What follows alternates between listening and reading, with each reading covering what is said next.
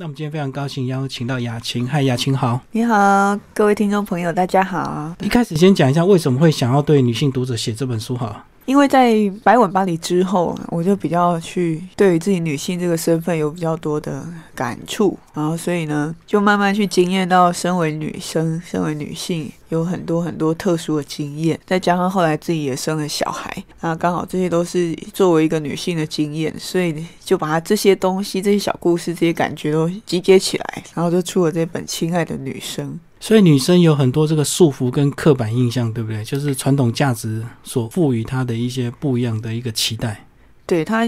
女性在社会上特就是有一些比较特别的身份，比方说妻子、母亲、媳妇，这样确实是有一些束缚了。然后那时候，如果你没有做这个白文巴黎的一个计划，你现在应该是一个很单纯的全职音乐家吧？对不对？对，没错。然后有时候这个午夜梦回，会不会想到那那天在巴黎那个晚上，为什么突然有这个疯狂的念头？对，常常会想到说，哇，我那一天真的是被雷劈。但是现在想起来会觉得蛮庆幸的啦，就是让你的人生变得很不一样，算是一个扭转这样。可是如果当一个单纯的音乐家、钢琴演奏者也不错，也蛮好的。其实我一直到现在也都偶尔还是会有钢琴的表演，我是很喜欢弹琴啦。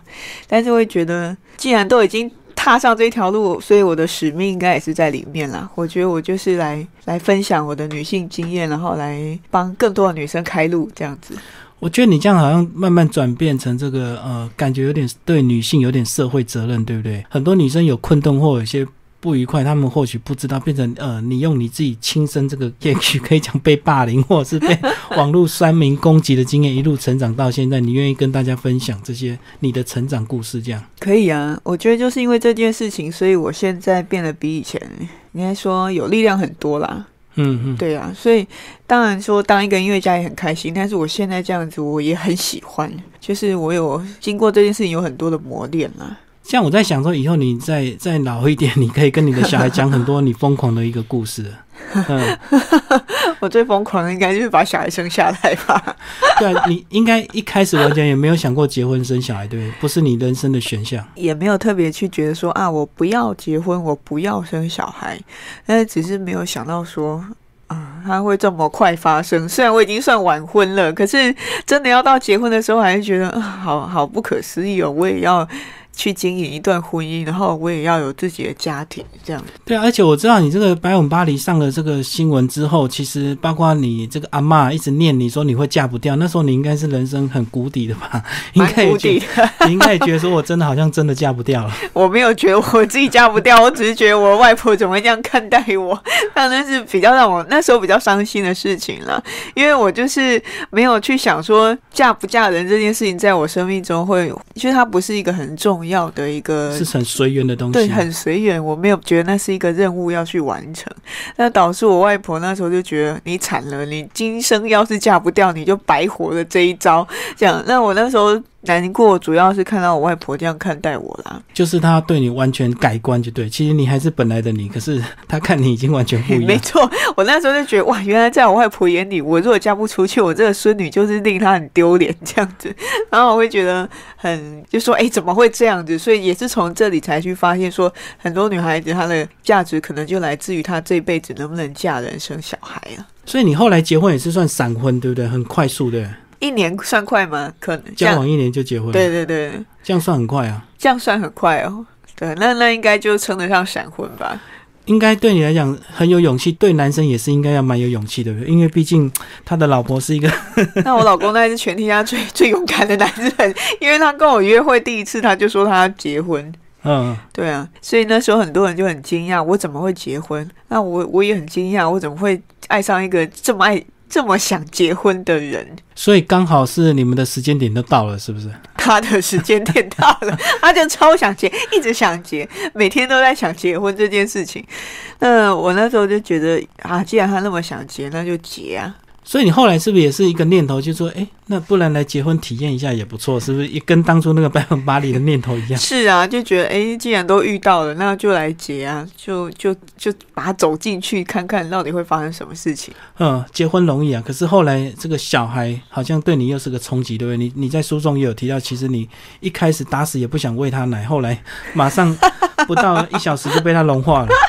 对呀、因为没有经验过，就会觉得，就会自己的脑就会在那边乱乱说，就觉得不要不要，我不喜欢，我不想要。但是真的去经验，就觉得其实也还蛮美好的，喂奶蛮高兴的。可是真的要喂到后面，又觉得哎、好辛苦，每天都在那边喂个不停，这样有很多酸甜苦辣啦。只是觉得啊，好恐怖哦，就是我以后要，我以后要没有自由了，好恐怖。那时候真的有恐惧，嗯，可是后来想想也蛮好笑的，就是哎，小孩子就能绑住的，你那哪里是真的自由？我后来就有觉得说，啊，那我也没有真的多自由啊。如果小孩子又能够阻碍我，那还也不算真的自由。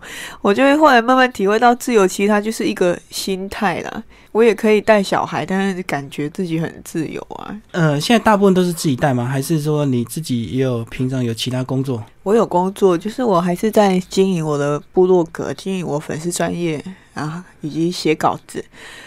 那我的小孩是小只的，刚出生的是我自己带带，然后大只的在保姆家这样。所以你有感受到这个给保姆带跟给自己带的一个差别吗？我大只的小时候刚出生的第一年也是我自己带的啊，嗯嗯嗯，然后给保姆之后，我就海阔天空，觉得哇塞，人生怎么可以这么快乐啊？然后呢，现在小只又生出来，我立刻又想起当初我自己带大只的那个时候那种辛苦又出现了。这样可是你把小孩交给保姆，那个应该不用一两个小时，你又想他了吧？一开始当然会啊，就会觉得、嗯啊，就是小孩虽然很啰嗦，可是一不在就好想他，然后也会东想西想，就胡思乱想。可是因为我的保姆很好，他他跟我的小孩就是两个人很感情很亲密对，嗯很亲密。我看我的小孩这么黏他，然后去他那里那么高兴，那是发自内心的高兴呢。我小孩回到家会想他的保姆，然后会念念念个不停。后来我就觉得啊，他去那里快乐就好。这样你没有吃醋啊？跟你的保姆吃醋？也还好，因为我跟我保姆后来也变成很好的朋友，然后我们也会一起出去玩，所以我好像没有吃醋诶。那时候就我充满感恩，我觉得他就是我的恩人。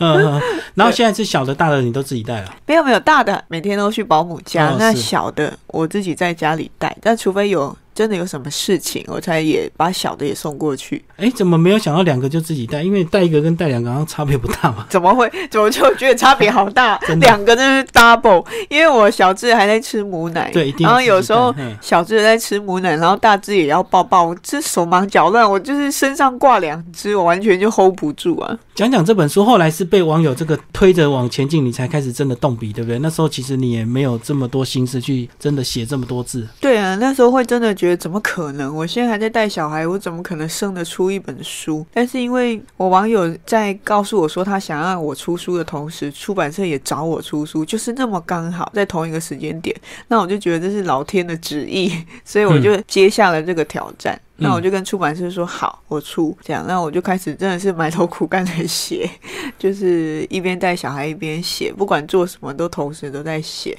这样去写的。那一开始主题有这么明确吗？就是针对女性读者，还是就是一些生活的一些感想随笔这样子？一开始没有这种明确，就像你说的是把一些生活随笔集结起来，但是后来收录的大部分是跟女女性经验有关系的文章。所以你过去也是变成一个算是传统教条的受害者，现在变成大家的一个教导者这样。其实我在家里，我爸妈都还蛮。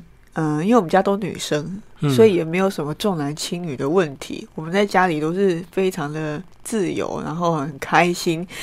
那我是白稳这件事情，才意识到那个所谓你说受害的那个部分，是就是说哦，原来女生是不能做某些事情的。因为以前在家里都女生，我们什么事情都可以做，没有不能做的、自由。嗯，对啊，那是白吻这件事情才让我意识到啊，哦，身为女生确实有些事情她是受压迫的。所以后来你们家也改变了，对不对？呃，你自己改变，你爸妈也真的被迫跟着大家来改变，重新再看待这些事情。就是说这件事情有慢慢浮出来，比方说我外婆后来她可能对待我的态度，她就会更小心，因为她觉得你今天已经欠那么多人了，从今以后你要更规矩，不然你的人生会很会很危险。这样，那我外婆她的态度也改变，那我也当然就也会跟着我外婆在那边起舞这样子。那那有一番小小的革命啦，但我书里有写到后来，我外婆也渐渐的扩张了，他也软化了，他也会看到说他的孙女，哎，这样子其实也是过得好好的，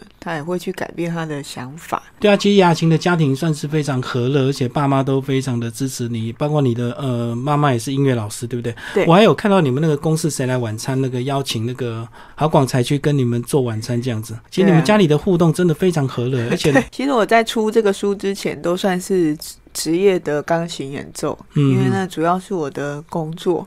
对啊，那后来有机会出这个书，然后我自己生了小孩，我觉得我就没有办法到处去演奏了。嗯对，那时候就觉得好，那我就破釜沉舟，我就觉得好，那我想要做一个工作，可以比较跟我的小孩比较常在一起，这样。然后那时候我就决定一边带小孩，然后一边经营部落格，然后出书。那也从慢慢从里面去看到自己的使命，说，哎，我是有这个意愿来贡献女孩子的。变成你的文字是有力量的，那确实很多人每天会追你的文章这样。对啊，对啊，来这边找到，来这边取暖的，在这里很快乐。就是意外的一个收获，这样子，对啊因为被小孩绑住，所以你才没有办法到处去行远这样。对我反而就非常的，我很甘愿，我很接受这个发生，然后我就觉得没关系，那我现在我就来写书，我来经营我的部落格。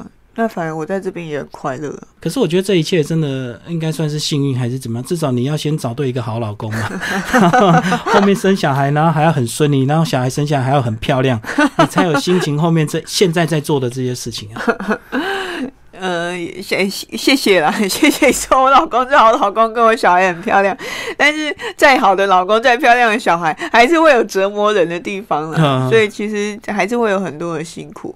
这些哭哭闹闹，等再过几年都会变成甜蜜的美好。对，因为看照片的时候都觉得好可爱，就会忘记他当时有多欢。对，尤其半夜在哭闹的时候，嗯。你再后来这个怀孕，你怎么看你自己身材慢慢的这个呃，算是变形，还是说看他慢慢的这个长大，会不会对自己也是有一些这个冲击？因为我们看到那个白吻巴黎，其实真的是有一些先天的身材的一个美好，到最后怀孕这样子，你也拍了很多怀孕照。那时候看到自己怎么变那么大只，我每次去百货公司，然后试穿衣服，我都觉得我看到镜子里自己，我都觉得天哪，那就是一只河马。嗯，对啊，我都觉得天哪，我好像河马哦。然后一开始真的很不习惯，我好几次都是哭着从更衣间走出来。那后来一直到小孩生出来了，才去意识到说，这整个过程其实非常神圣，就是他真的嗯很伟大。就子宫那么小，他最后变那么大，装一个小孩出来。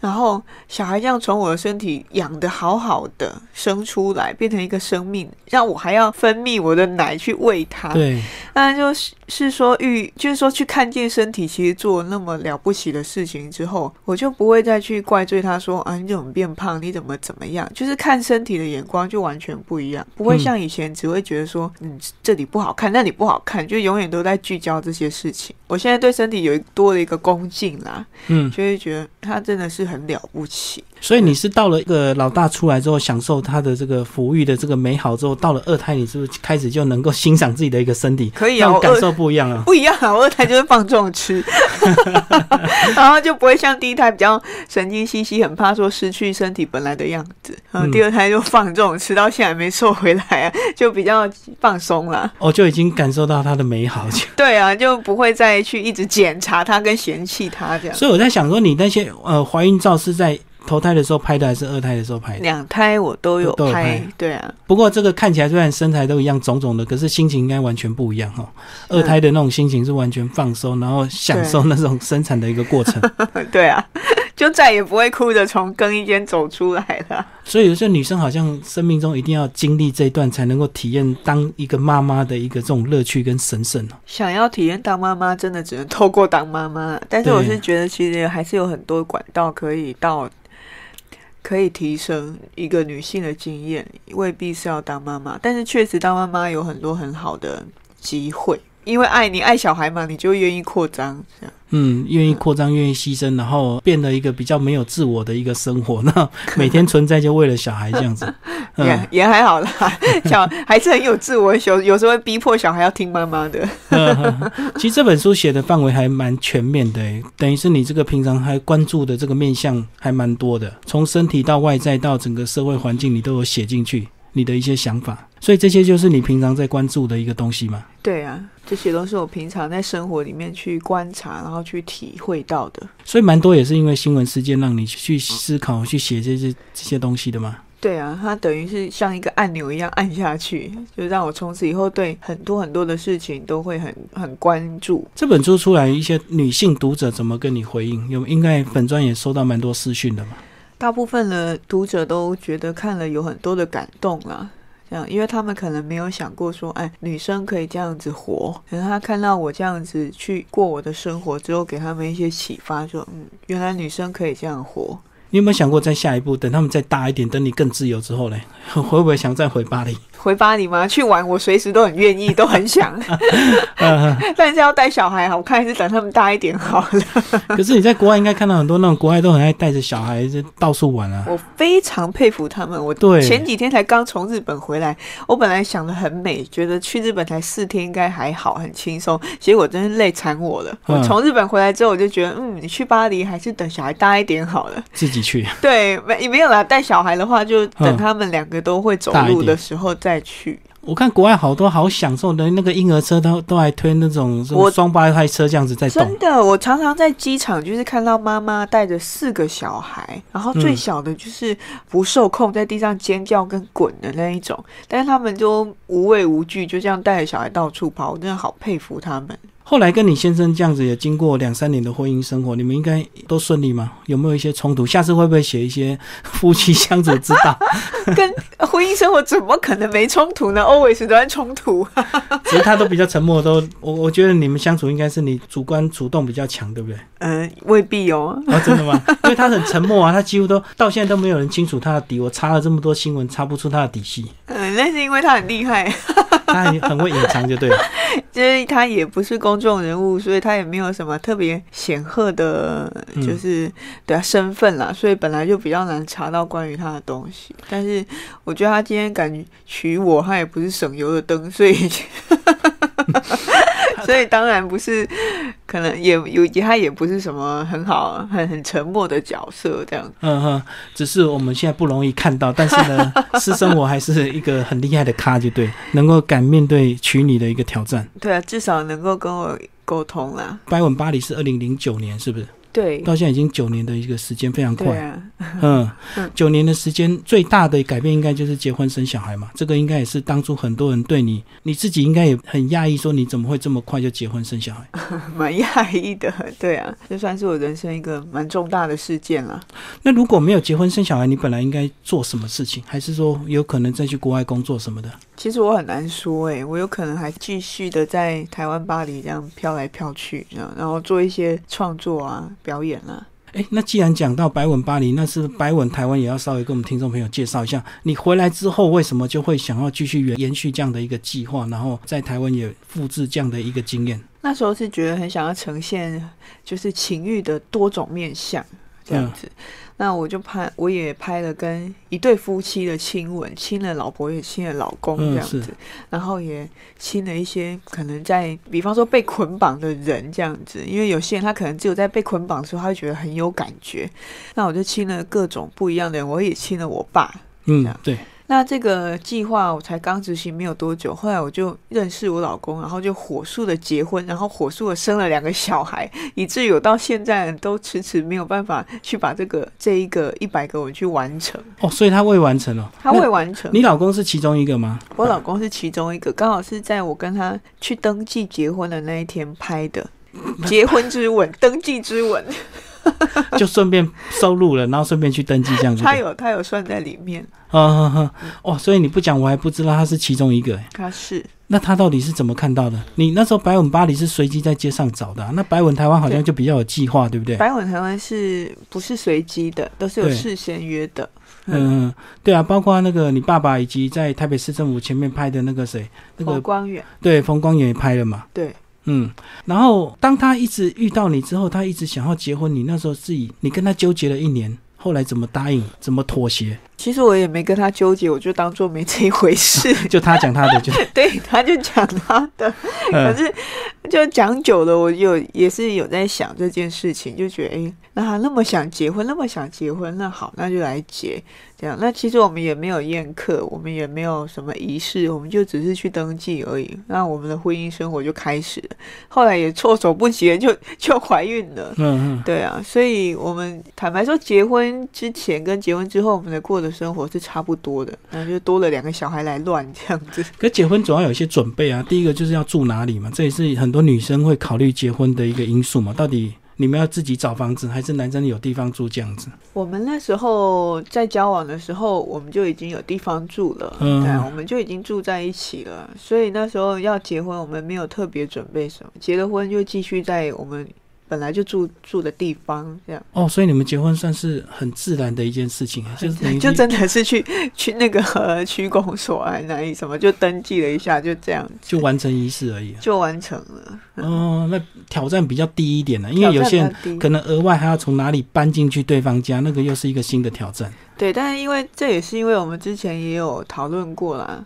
但我们两个人都希望自己住就好了，就没有说考虑说去谁那去住在谁的家里这样子。然后两个人的生活，但是一切就是因为有了小孩之后又更乱了，对不对？对，非常乱。本来是很单纯的，算是如果没有登记的话，其实同居跟结婚差不多嘛。差不多，就多一个仪式而已。那有了小孩就完全不一样，不一样了。改变最大应该是你吧？对他来讲应该还好吧？他也要改变，因为他本来的想象。他也没有生过小孩啊，所以小孩生出来之后，他才知道哦，原来半夜是要起来喂奶的，原来是会睡不饱的。可是男生比较好的一点是什么？他喜欢他他就拿来抱一抱，不喜欢小孩哭闹就丢给妈妈就，对不对？那那就是因为他老婆真的对他很好，愿意这样子让他做。可是我没有，所以我老我老公要跟着一起顾小孩的，所以要造轮的，不是这个哭闹就丢给你这样。就是真的要互相分担，因为坦白说，我一个人我也 hold 不住啊，所以老公真的一定要一起下来做这件事情。那他也意识到了，他必须要做。嗯，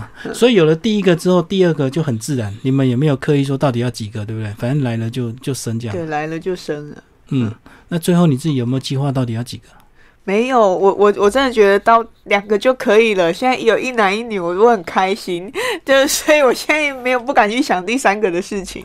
而且我觉得你很棒，你知道吗？因为是第一个先是姐姐，我跟你讲，姐姐照顾弟弟。比较有可能，哥哥只会欺负妹妹，大家都这么说。对，所以你的顺序还蛮好的。对，大家都这么说，说哥哥如果先出来的话，那个妹妹会被哥哥放水流。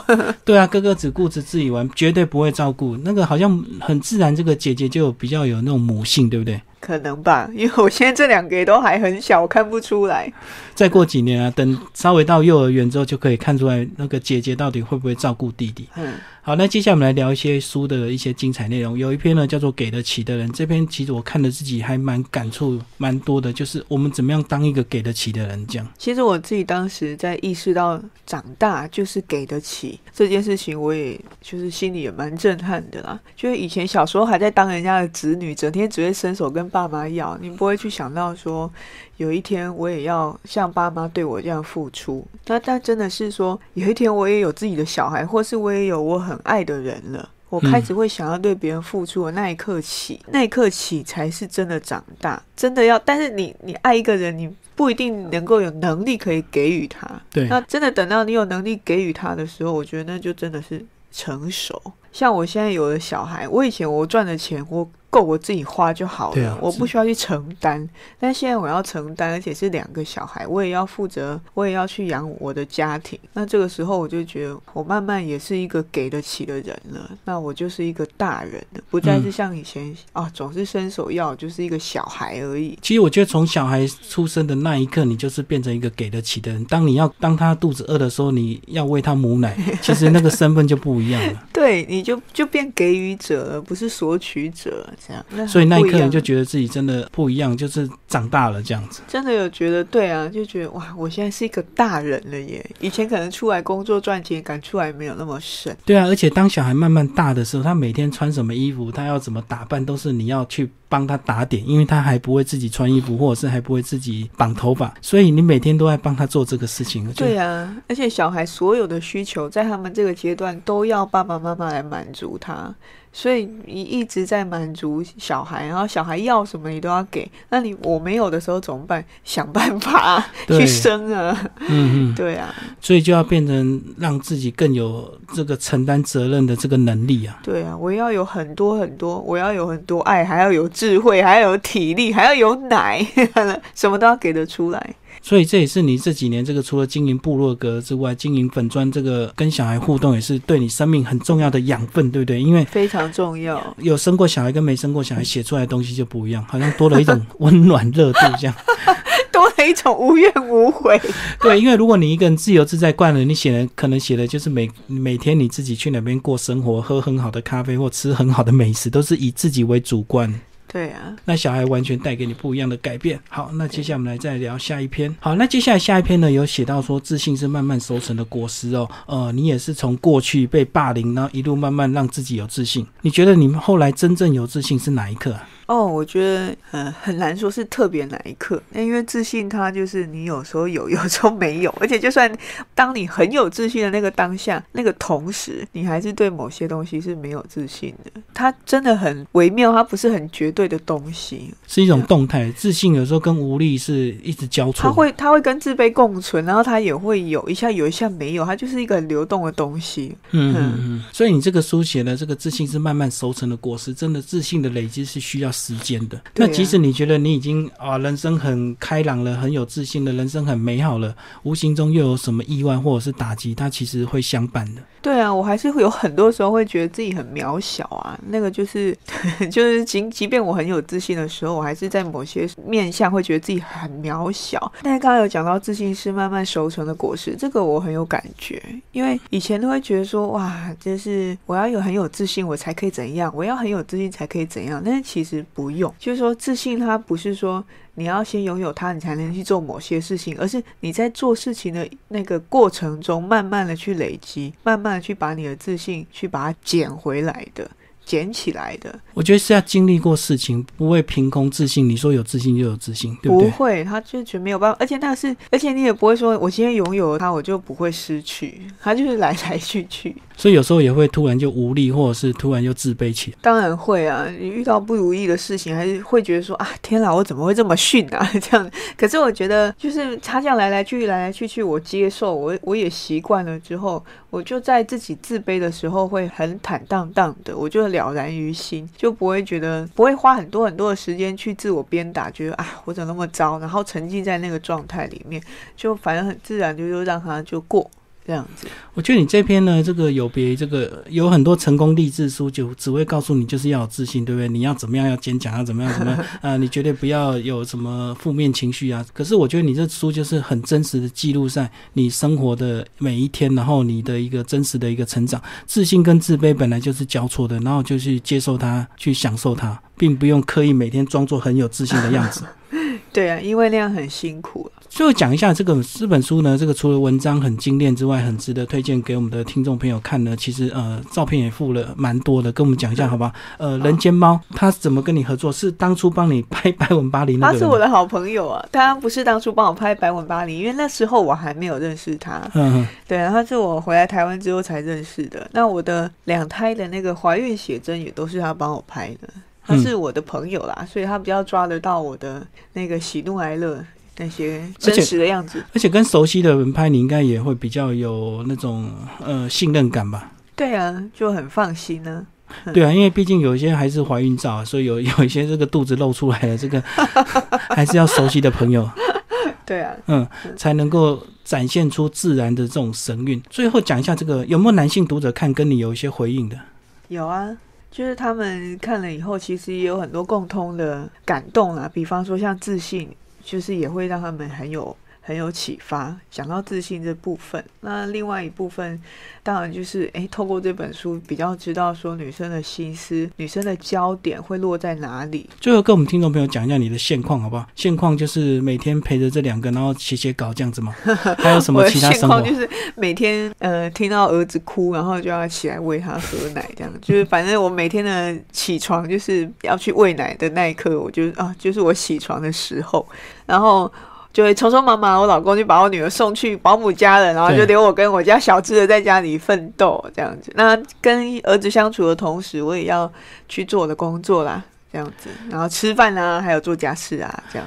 所以你应该蛮期待每天这个睡午觉的时刻是你自由的时间嘛？对，他短暂的是睡。短暂呃，他睡午觉的时间就是我赶快做家事、赶快自己吃饭跟赶快写稿子的时间。那到了晚上，这个大女儿回来之后，家里是不是就很热闹？跟你老公回来之后。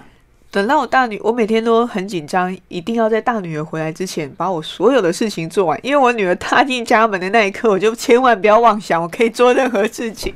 因为她现在弟弟出生之后，她会有点吃醋哦，会争宠啊。对，每天都妈妈抱，妈妈抱，随时都在妈妈抱，她就黏在我身上啊。哦，她看你在顾小的，她就要故意去跟你讲讲话，或者是故意要你抱她，就对。她就要吸引我的注意，然后不然看到我不理她，就直接过来。妈妈抱，要占据妈妈。对啊，而且我们这个雅琴的这个粉钻也有 PO 一些她的动，她现在超会说不要不要不要，什么都跟你不要。对啊，很快就进入稍微有点这个叛逆期了，对不对？对啊，她的人生第一个叛逆期，不要不要，什么都不要。哇，所以这个体验生命的美好，真的结婚生小孩也是一种很重要的事情啊，很好的锻炼。你自己这样走来，你会不会鼓励女孩子有机会一定要结婚生小孩？还是这个是每一个人的选择？我觉得还是每个人的选择，因为不是每个人都可以从这个过程中感受到快乐。有的人是真的会觉得很痛苦，对。但是如果能够在结婚生小孩里面去成长，然后去去得到快乐，我觉得是很好的一件事啦。不过我觉得重点还是要先找到一个对的老公啊，不然 到最后变成单亲也是真的好辛苦。哎，可是有些单亲妈妈也很厉害，她也是从单亲的这个经验里面蜕变很多，最后也很有力量。我觉得这也也 OK 啊。但是我们还是希望大家不要走单亲那条路，然后 把自己变得很厉害，这样子真的太辛苦了。这样对啊，当然了。嗯，而且我相信其实很多人熬不过来啊，真的，所以我们会看到很多不好的新闻。这样对啊，但是还是很祝福大家都能够用自己喜欢的方式，然后有很好的人生这样子。最后你自己几年后有没有一些什么规划？如果等他们再大一点，你自由之后，我还是希望继续写书哎，因为就是。在一个很压榨的状态下挤出这本书之后，我有感觉到我是很喜欢写作的。而且以后如果你时间更多，相信你能写的东西更多，对不对？因为你现在已经在这么压榨的时间都能够挤出这本书了。希望继续写啦，写个不停，继续写下去。今天非常感谢呃杨雅琴为大家介绍她的新书《亲爱的女生》，她的第二本书高宝书版所出版。那听众朋友如果对她有兴趣，也可以追踪她的粉砖。好，谢谢雅琴。谢谢，谢谢。